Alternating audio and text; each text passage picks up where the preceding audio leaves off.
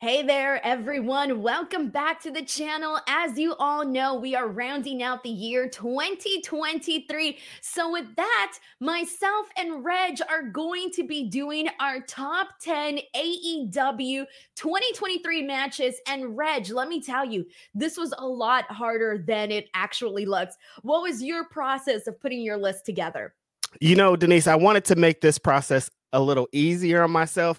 And uh, to make it a little bit more personal, I only included matches of AEW shows that I attended live. So that's a better way to remember. I attended close to 15 shows, Denise. I was went a little wild this year. So I just went through all the shows that I went through and kind of went through a little bit of the process that you did. It's like the matches that I really remember, the ones that really hit are the ones that I included.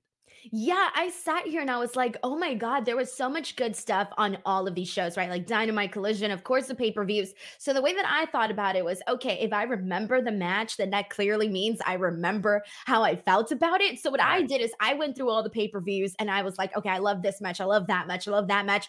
And then there were some other matches I was like, okay, I'm pretty sure this happened on Dynamite this year. So I went back to go look for certain matches. I'm like, yes, that was this year. This is the match I'm putting. And then I made sure to grab a collision one too. So it was just like trying to remember everything that happened in the 2023 year because right. when you really think of the body of work that we saw in AEW for pro wrestling, it's kind of nuts. It's high, Denise. Like honestly, even the matches of the shows that I was on, I had a difficult time picking from that.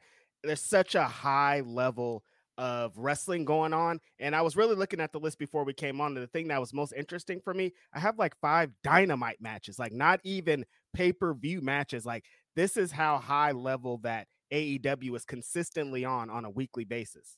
Oh man, I'm excited because I feel you're going to remind me of some that I probably forgot about it. And I'm going to be like, damn, I should have put that match on my list. but I feel pretty okay about my list right now. Um, so I'm very excited. So the way that we're going to do this is we're going to run it down from 10 to number one. Of course, state our match and give a reason as to why it's on this list. All right, so let's go. Reg, number 10. Yes, I made sure so people can't come after me to make it personally my list. If it's different than yours, of course it should be. This is how wrestling works here. My first match happened this year. Of course, I'm, I, I don't know why I said this year. That's funny. Happened at the Cow Palace earlier this year. Face of the Revolution ladder match. Ortiz, Eddie Kingston, the big homie powerhouse Hobbs, Konosuke Takeshita, Komander, and the homie Sammy Guevara. Denise, I went back and watched some of the clips and everybody was going insane. You know me, Powerhouse Hobbs, I have a personal connection. That's my big homie. So that night felt really big, and everybody started doing all this wild stuff. They have these crazy ladder spots. Takeshita hits Komander with the giant blue thunder bomb off the top of a ladder into the ring. They're destroying each other. The big homie Powerhouse Hobbs ends up winning the big Sonic ring, though, making a huge moment wonky ladder. There was a bunch of controversy after that about referees holding ladders, but I thought the big homie's moment was great and he capitalized off it. So yeah, that's why it was my number 10. I think all the elements there, spot foo, there's car crashes, all the stuff that I love, Denise. See, man, I'm already thinking about it. I'm like, shit, that one should have been on my list too. My number 10, I'm starting things off. So this one was back in February 1st of 2023. And it was Samoa Joe versus Darby Allin in a no holds barred match for the TNT title, in which we saw the title change hands from Darby to Samoa Joe. So here's the thing both of these guys worked together at the tail end of 2022. And so this was so early on in this year where I was like, damn, was it early this year? Was it the end of last year? So right. I went back to go check and they had a match at the end of the year before, but then also for this year too. And I loved both of those matches. And I remember like this one, like just watching Samoa Joe and Darby Allin work, it is like eating potato chips and this is how I'm to explain this, Reg. I love potato chips and I could okay. just freaking go, go, go, right? I don't care. Like, I, I know it's bad for me, but I'll go, go, go. Yeah. That to me was Samoa Joe versus Darby Allin. Watching the matches that they put on with like Darby taking all of these sick bumps and Samoa Joe just having the best time of his life, looking like he's killing Darby, it's addicting and you just want to keep watching it over and over. Like this match could have gone an hour and I would have been like, let's go, let's keep it going. That's what I mean. And so the work that Samoa Joe and Darby Allin have done in all of their matches, this match in particular, uh, I have to put on the list for sure. I love that analogy, the potato chips thing, because it is like that. All of Darby Allin's matches are kind of like that, Denise. It's like, man, he is getting destroyed. He is dead almost. I wonder, worry about his body, but like, I can't stop watching him. Throw him downstairs again, throw him off the ladder, do all this crazy stuff every time. Exactly. All right. So let's go to number nine. My number nine was uh, another fun one. It happened at Dynamite here in Stockton. Shout out to AEW uh, feeding us California AEW fans so well this year. That's why I got to go to so many events, Denise. They were just like, we are the West Coast promotion that I thought Reg was always going to be finally. Thank you. So, yeah, Dynamite in Stockton. It was a brothers match. Nick Jackson took on Rey Fénix. Anytime these two get into the ring together, Denise, it's magic. They are the the the flying of the Young Bucks and the Lucha Bros, the flying halves. And this was just one of those lucha contests that you'd love to see. Nick Jackson came up in California, so he's going to, of course, be well versed in lucha. And Rey Fénix is so dynamic anytime that he's in the ring. These two got together. They went 100 miles per hour. Denise, my favorite thing in the world, throwing everything they can at each other, just like a perfect display. It was the first match of the show, got the fans hot, hot, hot. Just a great match. I love seeing uh the Young Bucks.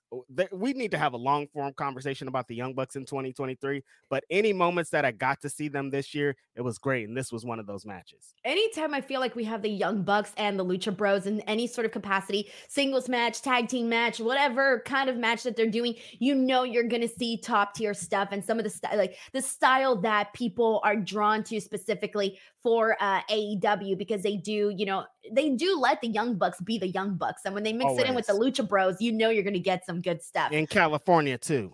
Exactly. Mm-hmm. Exactly. All right. So my number nine, and it's so crazy that this one's like as low as it is on the list, but um, it was still really good. So don't take away from the fact that it's number nine, but it is Forbidden Doors Bryan Danielson versus Kazuchika Okada. Mm. So this one here was, you know, this dream match that everybody was waiting to see. And the reason why, like for me, I really like kind of connected with this match was the fact that that day I had been sitting in the media section and then I got moved to like the front section. Mm-hmm. So I got to watch this match up close. And the entire time I was thinking, how the hell did I get here? Like I'm here watching this match like in the third row and it changed everything for me. Like it's you know when you're in the 100 section, great view, right? Yeah. But damn, it really is something else to be like front row and center getting to see these matches because yeah. you see the the brutality and the gruesomeness of the things that they do up close. And so for this reason, like this match kind of hit a little bit harder for me being in that seat and watching it that way. Yeah, 100% Denise. That's something like I like to describe to people cuz some people have legit only ever watched wrestling on TV, which is fine. Like I understand, but like some wrestlers, some wrestling you have to see live. I describe Timothy Thatcher like that as like if you see him up close and personal, you really understand. Bryan Danielson's the definition of that. We all know Brian, he's the greatest wrestler of our generation. He has classics. I'm about to talk about him for the rest of this podcast pretty much. um, but when you see him up close, that close, you're like, wow, this guy is crazy. And Okada's aura and his presence just feels like wow, I, I, can't believe I'm like you said, I can't believe I'm here. What am I doing here? exactly, exactly. and uh, like I think that when you mention those people that are just extraordinary to watch in person, you mentioned Bryan Danielson being one of them, Kenny Omega is another one of them. Yeah. I'm just like, there's certain people that they just hit freaking hard, man. And you're mm-hmm. just watching it going, what the hell? What yeah. the hell? It's insane. All right. So, number eight, what you got? Number eight, we're still on to these last, my previous number nine guys. This one happened at Dynamite in the LA Forum. Kia Forum, so hot, super hot earlier this year. It was match seven, Elite versus Death Triangle oh ladder oh match. God. Denise. Reg, I forgot. How could you forget? Year. In my mind, it was last year. No, it was January, very early in January. Now Denise, I feel so like I, have don't. to make a change in my list. early in January, legit like the first couple days. So I, I I understand Denise, but yeah, Death Triangle versus the Elite six man ladder match. The tri the AEW Trios Championships are hang high above the arena. Um, they've had this tremendous series of matches up to this point. Denise, six crazy matches, all different stuff. You get to the seventh match and you're like, how do you even top all this crazy stuff you guys get? Put a ladder in there and let everybody go crazy. Rey Fénix in this match is not on the ground for any seconds. Every time you look around, he's flying in the air. He's jumping on somebody. He's doing something crazy. Penta's Penta, just 100% in his element. Said Omero, everything, kicking people, just having the time of his life. Pac is, oh my God. I was watching this match again, sad that we don't get to consistently see Pac in a ring because he is so good. Like you, AEW has so many great rest like legit like some of the best of the world who many p- consider the best in the world kenny omega bryan danielson now will ospreay but pac is legit up there in that same list if it's time to go so them against kenny omega and the young bucks everybody is on point in their prime nobody's hurt they're doing some of the wildest things I've ever seen, Denise. It hurts to watch this match. They're slamming each other on ladders, they're jumping off stuff. Kenny hits an insane one winged angel onto Fénix off of a ladder into the ring.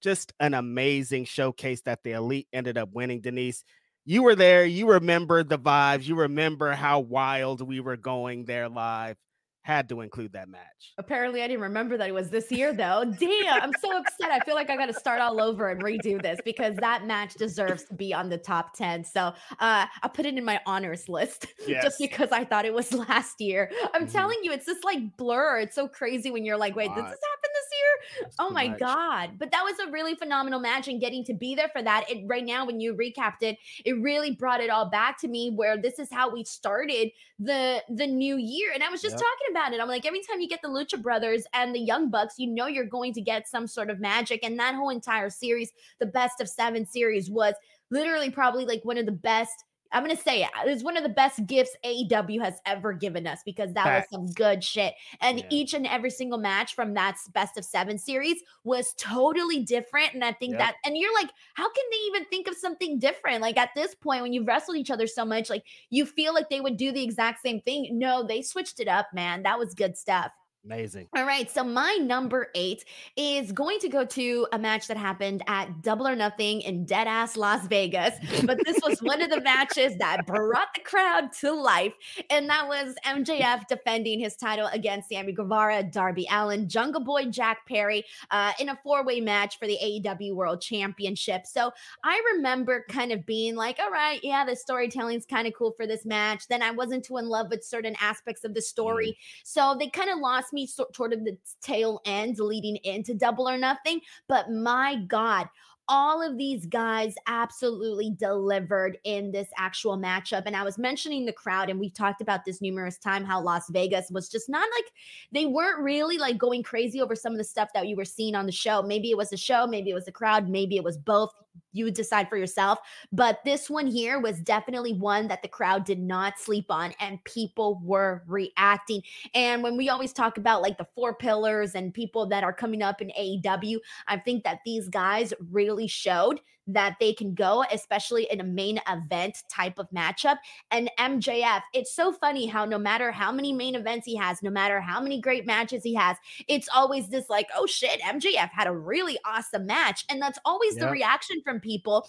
And I feel like you always forget that he can go. And so in these ones here, with this one was really fun. And I feel like those guys deserved a shout out for the match that they had that day. Yeah, this is one that um, I'm glad that you included on the list, Denise, because this was legit one of the most important AEW matches of the year. This was they built the four the pillars, you know, they built this up so well. There was elements, like you said, of the build up where we were like, ah, maybe it's too much. You know how MJF gets, he gets a little too extra. But when they got to the match, it executed so well. Again, we were in the crowd and we were like, I don't know about this crowd. It might not be it, but that match got everybody to where they needed to be.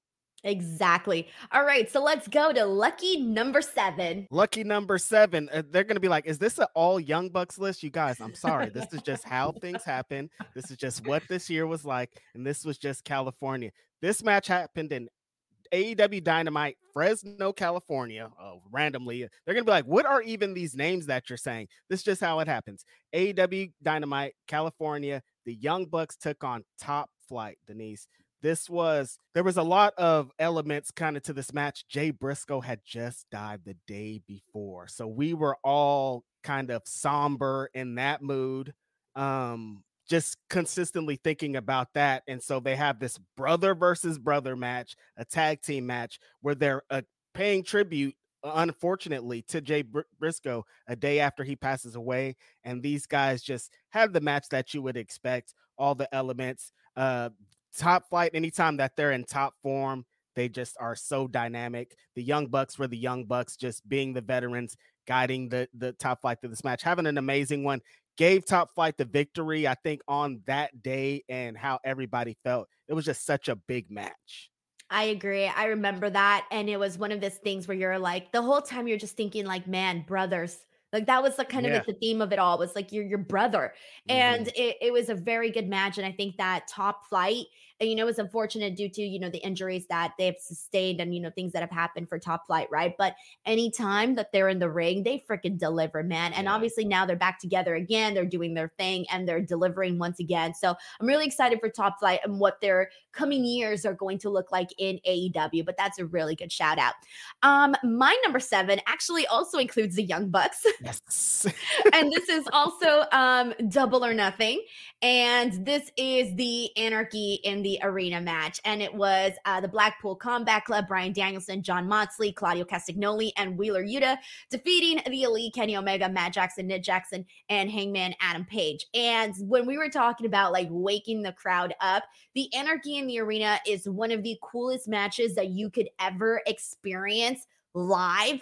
And this one was exactly the way that I wanted it to go down. Because I remember when they first did the first Anarchy in the Arena and being there the whole entire time, I had this like little kid in Disneyland type of feel. Yeah. And so they recaptured that uh, for double or nothing. It was violence. They had big spots. It was just so much freaking fun to watch. And it really is this like rock and roll pro wrestling experience that you get. So for that reason, this one had to make the list.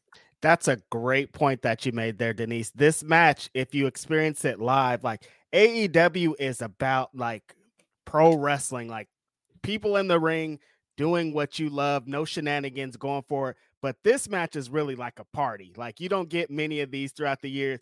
We're in the crowd having the best time. The music's blaring. They're having this crazy match. There's wrestlers over here. There's wrestlers over there. There's wrestlers in the ring. There's tables. there's fire. There's barbed wire. There's all this stuff. It's just so fun to experience live. Such an important match again for I think like the year of AEW because you don't get many like that. I agree, man. Such a good time. It's really a party. All righty, let's go ahead and move on to number six.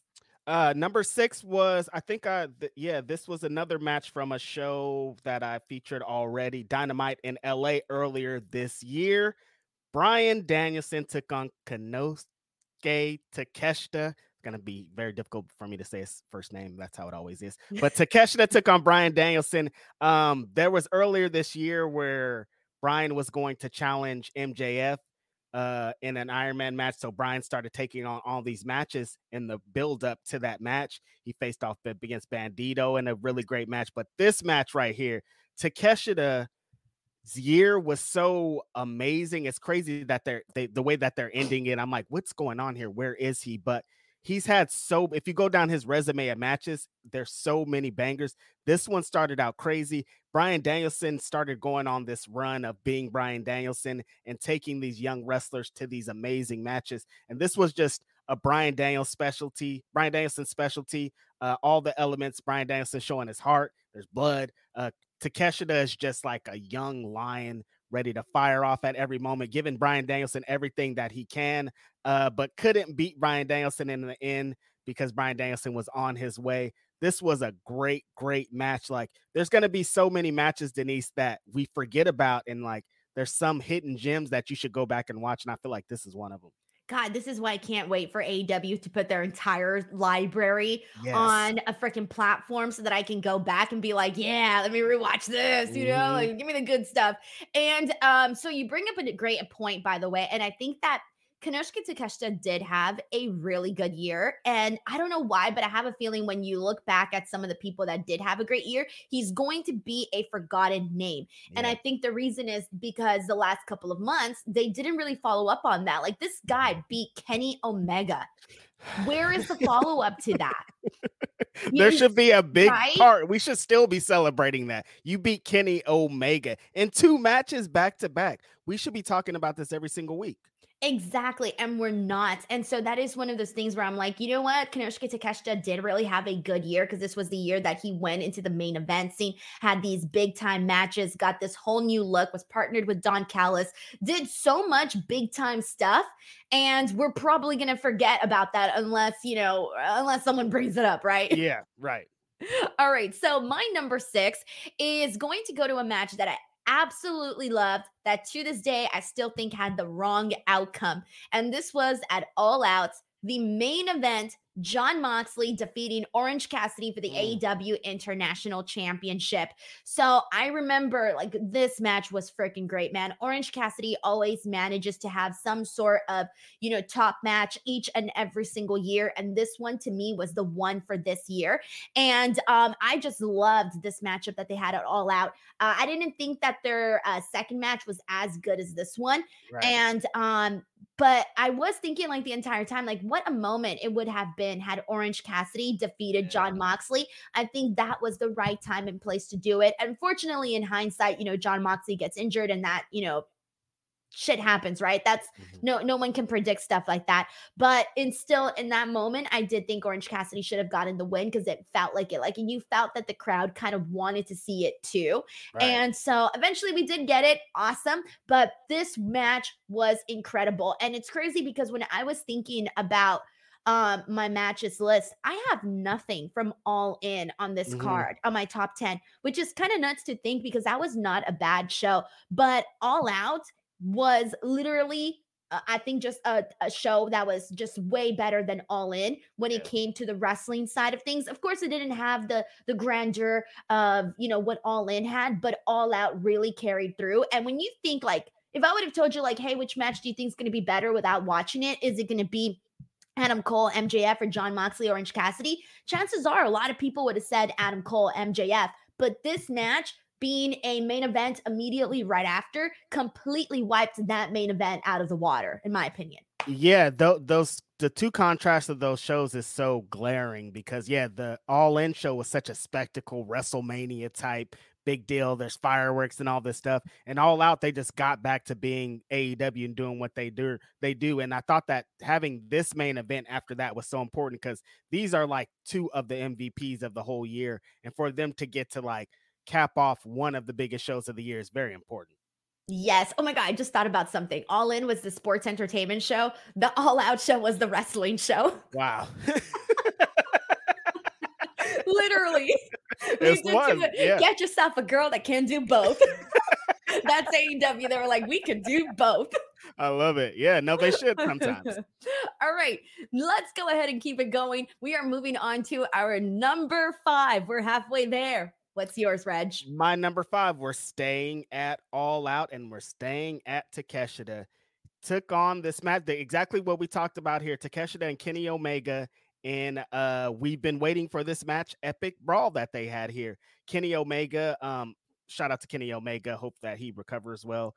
Uh, I was saying after he put out that tweet about being out with the diverticulitis that he was injured or out for a lot of the year, but is still in contention for wrestler of the year just because the matches that he did do were so high up there. This Takeshita match was one of those matches. We've been waiting for a while. They've been building up. Don Callis switched over to Takeshita, screwing over Kenny Omega. So the, the build up I thought was great, and they executed how they should. This is one of those big, epic Kenny Omega Japanese New Japan style matches where he feels like that prime Kenny Omega. The Kenny Omega I expect to watch when I watch AEW was on display here. And Takeshita came, oh my God, 100% with coming to battle coming into AEW, pretty much saying, I want to have a match with Kenny Omega, and then coming and doing this match, super uh Death Valley or Blue Thunder bomb off the top rope. Just amazing contest. And for him to get the win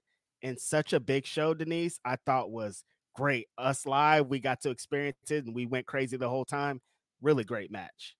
Hell yeah. And we kind of touched a lot on Konosuke Takeshita, but uh, I'm so glad that that one made your list. Mm-hmm. So, number five for me is one that I wanted to make sure I did not forget about because I still remember watching this match and I still remember like exactly how I felt in the moment, uh, doing the post show immediately after. And that is from AEW Collision. FTR versus Jay White and Juice Robinson in a yeah. two out of three falls tag team match that ended up going the full uh the full time. Mm-hmm. Um that one, you know, it is so hard, Reg, to go out there and do like a one hour match because you could easily lose the crowd. You could easily lose the people's interest, right?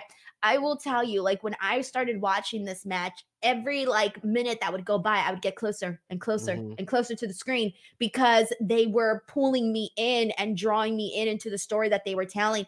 And even though it was what like an hour long, it didn't feel like that. It felt like it was a half hour match. And I still remember like afterwards talking about this match on the post show and then talking about it for like 30, 40 minutes. And I'm like, yeah. what can you possibly say about this match, right? That would last 30, 40 minutes. But I remember that that's how good the match was. And I feel like that was honestly one of the very best for FTR, like this year specifically.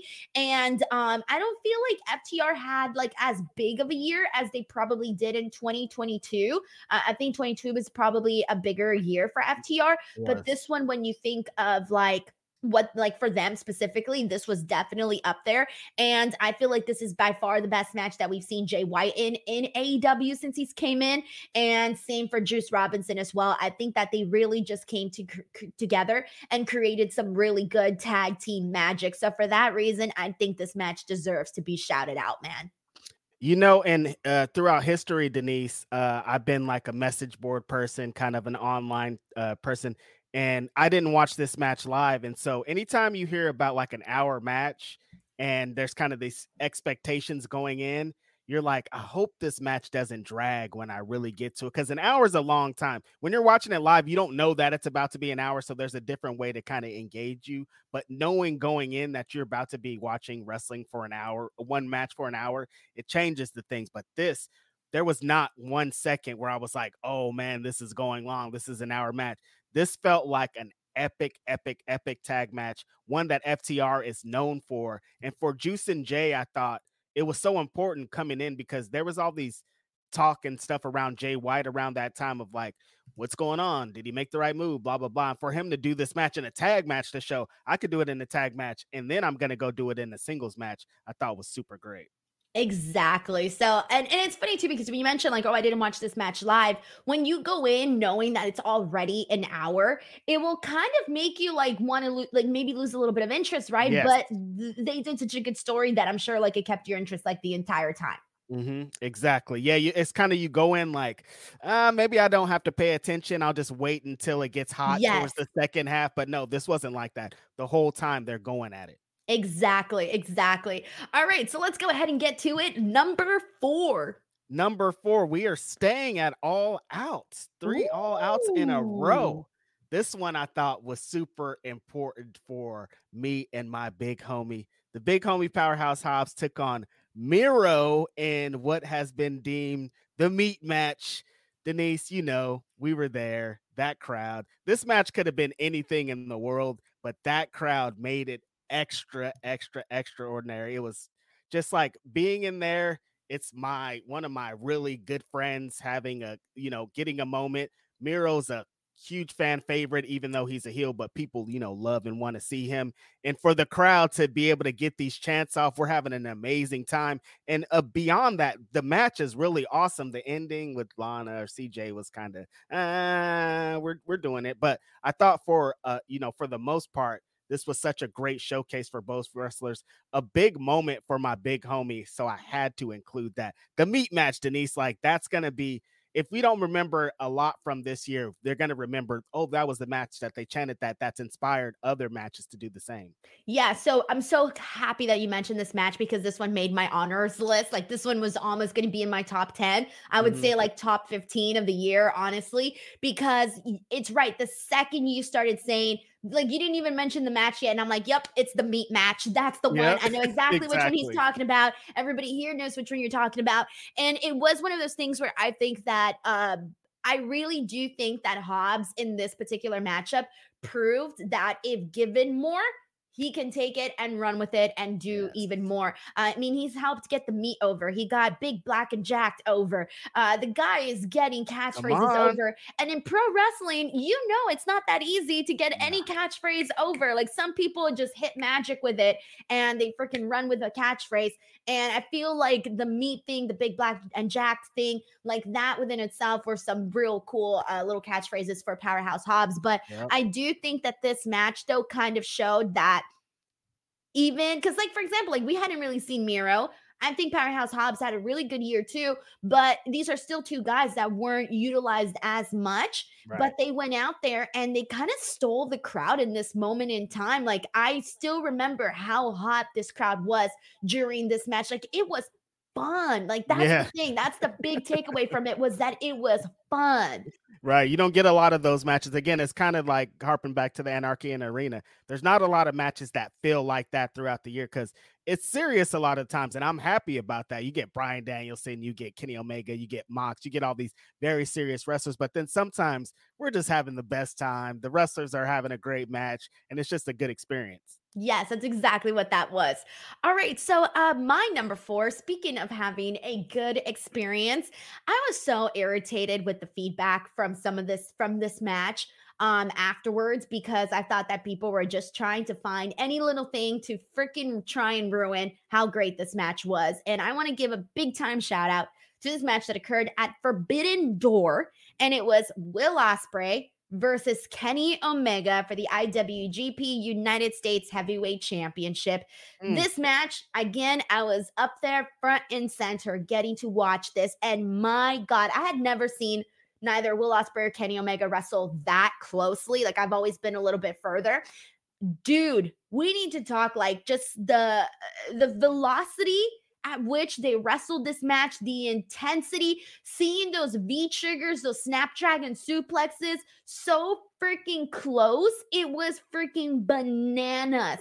And so, like, I feel they really freaking brought it to the table when it came to this match. It, it felt like such a big time matchup that there is absolutely no way that this match could not be on my list. Like this one here, uh phenomenal loved watching it loved getting to experience it so closely and i these are my two these are two favorites man they're two fan favorites for a freaking reason you just yeah. can't not love either one of these guys yeah denise the only reason that this match isn't on my list is because i wasn't there and i did the uh you know yeah the live matches show this match is the who many consider the match of the year only competition is their other match against each other. You know what I mean? Yes. See- and that match would have been, if this was a pro wrestling all companies list, that match would have also been on this list. A million percent. Just like you're saying, Denise, when you see these two guys at the highest level there is of pro wrestling, like there's levels to this. If you guys don't know, it starts way at the bottom in independent, the tiniest independent country wrestling to Kenny Omega and Will Ospreay. You know what I mean? Like, and you see these two guys go one on one and absolutely destroy each other, try to break each other's necks. Um, just like that one count, Denise, I still dream about that one count pick out. Like, and it, it annoys me because I just tweeted somebody just, they do it's on every match now where people kick out at one for their false finish, and it's annoying because you're not gonna get as good as that one was. No, of course not. There's levels to this. There's levels, There's levels. to this. Yes, um, but phenomenal match. Loved it. All right, here we go. Top three. Yes, we are into the good, good stuff. Top three, mine, Wrestle Dream, Seattle, Washington. My first time in Seattle an absolute Denise, the term dream match, we could probably throw it out the window at this time because it's just overused. They use it for everything now. Like that's not a whose dream is that that you're dreaming of? You can't say that it's a dream match for me when it's just a dream match for you. But an official dream match, a real one. Bryan Danielson took on Zack Sabre Jr. Denise, we have been waiting for this match for so long. They've wrestled before, yes, we know, but in this incarnation, it's it, we've been waiting for it. Bryan Danielson, of course, is the godfather of this current generation. There would be no Zack Sabre Jr. if it wasn't for this guy. So Zack Sabre Jr. has been calling out Bryan Danielson for the last uh, 100 years at this point. He's wanted this match since the beginning, and for them to face off and just have the match that you would expect a technical masterpiece. When you were describing being down there earlier, I was in the media section. I wish I wish that I could experience this match front row to see all the kicks, to see all the locks, to see all the knees, to see everything because these guys just man, you you you wait for epic matches like this and when they deliver, it's just so satisfying. it's just so satisfying. Number 3 match of the year, Bryan Danielson versus Zack Sabre Jr. It uh, excelled everything that I expect. It was even better. It's funny because I was actually just reading my tweet from that. I even went back to look at some of my tweets because I was like, what did I think about this match? I'm pretty mm-hmm. sure I tweeted my thoughts out, right? And I was reading my thoughts about that this match. And I remember that the thing that I was thinking was just it was a beautifully wrestled match. It was the submission masterpiece that you wanted between two guys that know what they're doing because a lot of people they try to wrestle this style, right? But if you don't know how to do it perfectly, it doesn't look the same. That's why some people are like, oh, that's really not for me because the people that they've seen do it suck at it. But when you see really great people do it, it makes you fall in love with this style of professional wrestling. Oh my God, Denise, this is a match that they're going to show on wrestling schools. Like when they're like, the top of the, the of technical or whatever you want to describe the style as this is it right here watch this match. Um okay so my number three is also going to a bryan danielson match but this one is the match that he had at revolution against mjf in a four and three sudden death overtime that they did 60 minute iron man match for the aew world championship. Uh reg this one i remember it was like watching a movie that was the kind of feel that this match gave. And earlier I had said that every time MJF has a good match, everybody's on the internet going, oh, yeah, that MJF guy, he can really wrestle, right? This was the match that I think solidified MJF as the guy in AEW. Like to me, this was not just, oh, MJF's good at promos. No, MJF is good at wrestling.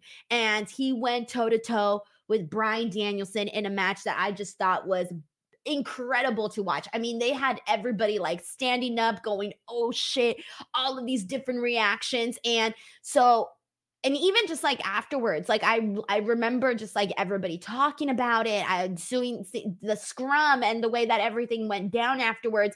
It was, I think, MJF's best match of all time. Like, I don't know if there's another match that I would rank above that MJF has had. I think this is his best match ever. Great transition, Denise, because my number two match of the year happens to be Bryan Danielson taking on Maxwell Jacob Friedman. Revolution AEW. Denise, yes, everything that you described. And again, let's go right back to that FTR match an hour match. Th- again, this is there's a difference even between that and this because we knew going in that we were going to see an hour. Coming in, they're like, this is an Iron Man match. It's going to be an hour. Expect to see someone wrestle for an hour. And yeah, every time MJF has a match, it's kind of like before we're like, I don't really know about this guy, man. The shenanigans, it's all kind of stuff that kind of cloud it. But anytime he has an epic match, he always execute. And I thought this was the best execution that he's had of the year.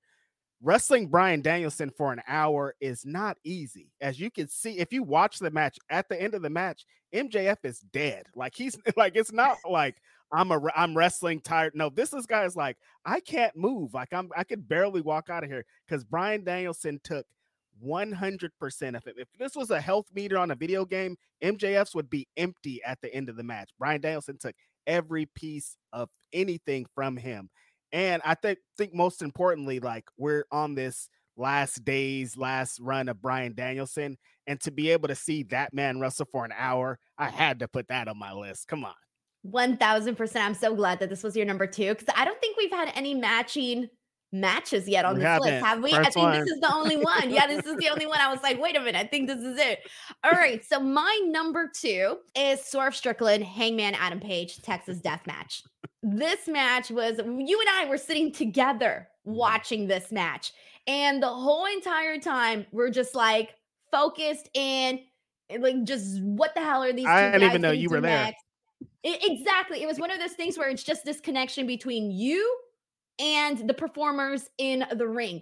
That is how focused you were on the storytelling of this match.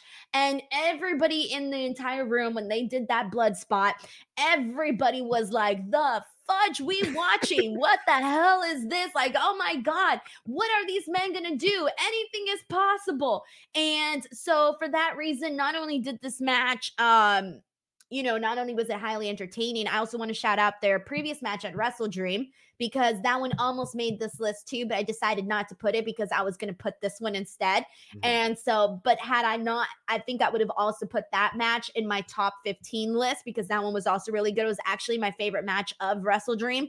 So, um, this one here, not only did it do all of that in terms of the storytelling, but it skyrocketed both uh skyrocketed Swerve Strickland in the sense that he became a star after this match. And for Hangman Adam Page, it sort of revived this lovable person that you've always enjoyed on AEW, but it sort of revived his uh I'm not gonna say revived his career, that probably sounds too dramatic, but you get what I'm get, like, getting at. Like it was that reminder of like, dude, this is Adam Page. Like this dude can freaking go, man. Uh, like let's not forget that. And so for that reason, this match is number two. Denise. Very funny. Double transition. Number one match of the year. Let's get straight to it. Swerve Strickland, Hangman Page, full gear. There's no way I could not put this match number one just because of how important the elements on screen, off screen, like everything surrounding it is just like this match was everything. Yeah, Denise, we watched it sitting right next to each other, and there was a few moments where we looked at each other like, "Oh," but for the most part, we were like, "Whoa!" th- We're just like locked into this amazing contest. There's blood, there's thumbtacks. The point where Denise and I were really disgusted at each other is when he hit Hangman with the chair and it caught his thing, and Denise and I were like, "All right, you guys, like, let's." What's going on here? This is I'm like, Reg, I think it got the back of his head. It's in his hair. Like we could, we were trying to make out like what part did it get? And I'm looking up and I'm like, are they gonna do a replay? What's going on? yeah, we're just like watching this like in amazement, in disgust at some point with the blood. Like there's a cinder block to the back of the head. People kind of got hung up on. I saw some people upset that Brian Cage interfered, but it's like that's kind of what they set up as you know the. I didn't love that spot either, but the that's match was so good I could ignore it. Like right now, when you said it, I was like, I forgot that he was even in it. I chose not to. I erased that from my memory. Yeah, see, that's fine. I totally understand it. But I, I mean, for the story, they kind of set it up to make sense. But I do understand some people just kind of want it straightforward. But yeah, all the things that you said, all the things that we experienced, my match of the year, Swerve Strickland versus Hangman Page. And yeah, because of what I think of what's Hangman's been into the last couple weeks, it's not that we eh, we were sleeping on Hangman. It's just that like we kind of forgot, and he's been reminding us after that match. He's had like a revigorated, energetic Yes. kind of resurgence, and he's been like the Hangman that we expected him to be. So, and Swerve is oh my god, he's so out of here. All of his Continental Classic matches after that have been a different thing. Like going into it, he was kind of like a full blown heel, but now he's like half of the crowd loves him. So I thought that match was just so important and why it's my number one of the year. Exactly. And not only that, there's also another thing to mention was that it was one of the best stories that they had this year in AEW. Definitely. Point blank. Yes. It was one of mm-hmm. the strongest stories. And they didn't even have like that much time. They only did it like a couple minutes every week, but it was the best storytelling because it was adult content, Reg. It wasn't cheesy. Exactly. I mean, I didn't even really think about the story element, but like Swerve ran up in this guy's house and talked to his baby. Like, you know what I mean? Like they did a lot with the little bit of time that they had. And for them to cap it off with that match, I thought was like a great execution, you guys. Hell yeah. All right. So my number one, you're probably wondering what the hell is it if it's What not it? Swerve and Hangman? Well, it is a match that I just uh, how do I explain this? There are certain matches that you see in person that the whole time you're just like, oh, like the, you're like high intensity. Like I was at a 10 the entire time watching this match. And I I knew it was my match of the year. From the moment that I saw it, I knew it was my match of the year. And that was at All Out. Bryan Danielson versus Ricky Starks. Oh, okay. Surprising yes, one. the strap match, the no DQ strap match. I thought that one was just like so freaking enjoyable in the sense that they were just going at each other, literally just trying to kill the other guy. That's what it was. This this match was them two trying to kill each other.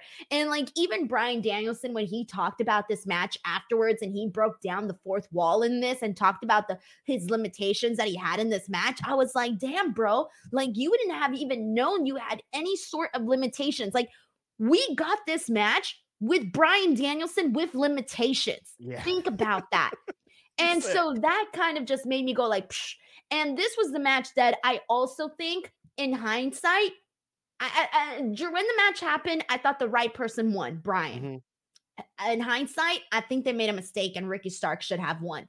Okay. I really do think that this match could have been the match that catapulted him into like superstardom. And I really wish that they would have uh, kept that momentum coming out of this match. And they also had like a follow up on Collision that I thought was great. I didn't include it in this because I knew I was going to put this one at number one already. Um, but it was one that I think that, you know, unfortunately, we never got our CM Punk Ricky Starks match. That was a great story, one of my favorite feuds in AEW for this year as well. But I mean, if you're going to replace CM Punk with anybody, it's going to be a guy like Bryan Danielson. And that was a good replacement. And the match was just extraordinary. I think this one was one that I feel. I almost feel like not enough people talk about it, and they Mhm. should. I think this tells a, a very important and not surprising story on Bryan Danielson, Denise. I mean, like, go through the list. You see Bryan Danielson on both of ours. Um, he had so many of these kind of performances throughout the year that it's like, man, he's such a gem. They're so lucky to have him. This match was brutal. This match was crazy. This was like Bryan Danielson is a horror movie villain and Ricky Starks is that last person in the end trying to defeat him. Bryan Danielson's trying to kill this person, and Ricky Starks is like, I just want to survive, man. Like, I don't want to die in here. This guy's trying to kill me. Star making performance. And yeah, I kind of agree with you. I think Bryan Danielson took a couple of key losses this year, and that one should have been one of them. Right. And I'm looking at my list and I'm thinking, okay, I counted. I have four Bryan Danielson matches. Mm-hmm. Four out of the 10. That's not too bad. This ain't a uh, Bryan Danielson list, you know? That's not bad at all. I have three. Yeah, that's pretty good, man. and I feel like uh, we could have easily done like a best of Bryan Danielson uh, for sure. Easily. you know? Yeah, there was some I didn't include that I was at, and I was like, all right, I have to save some room for the rest. I'm like, I would have included the Anarchy in the Arena match too, but it was like, I'm gonna save some room for the rest of the people. Exactly. That's how it kind of felt too. So uh, there you go. That was our top 10 AEW matches of 2023. Again, in the comments section, let us know uh, which matches you would have loved to include on your list. Of course, this was tailored to to Reg and then tailored to myself. Everybody's going to be different, but let us know which matches you absolutely loved. Which one was match of the year for you in the comments section below. And Reg, plug your stuff. Where can people catch you? Where can people watch you? You can catch me every Saturday morning on the Grapsody podcast with Philip Lindsay, uh, the Fightful main channel. Um, you can catch me every Wednesday with this person right here, Denise Salcedo on Speak Now, talking AEW Dynamite every week. Also on Wednesdays, I'm with Mike on Indeed. Thursdays, I'm on the ROH post show with Kate, and some every other Thursday is Ask Grapsody. You can get you a Grapsody hat at, at and continue to support me at Righteous Reg on your stuff. Y'all know where to look. I'm going to post the links in the description box below so you guys can give Reg some love. As for me, just make sure you guys subscribe to this channel on social media at underscore Denise Salcedo. Y'all know what to do. And we'll catch you guys on the next one. Thanks, everyone. Bye.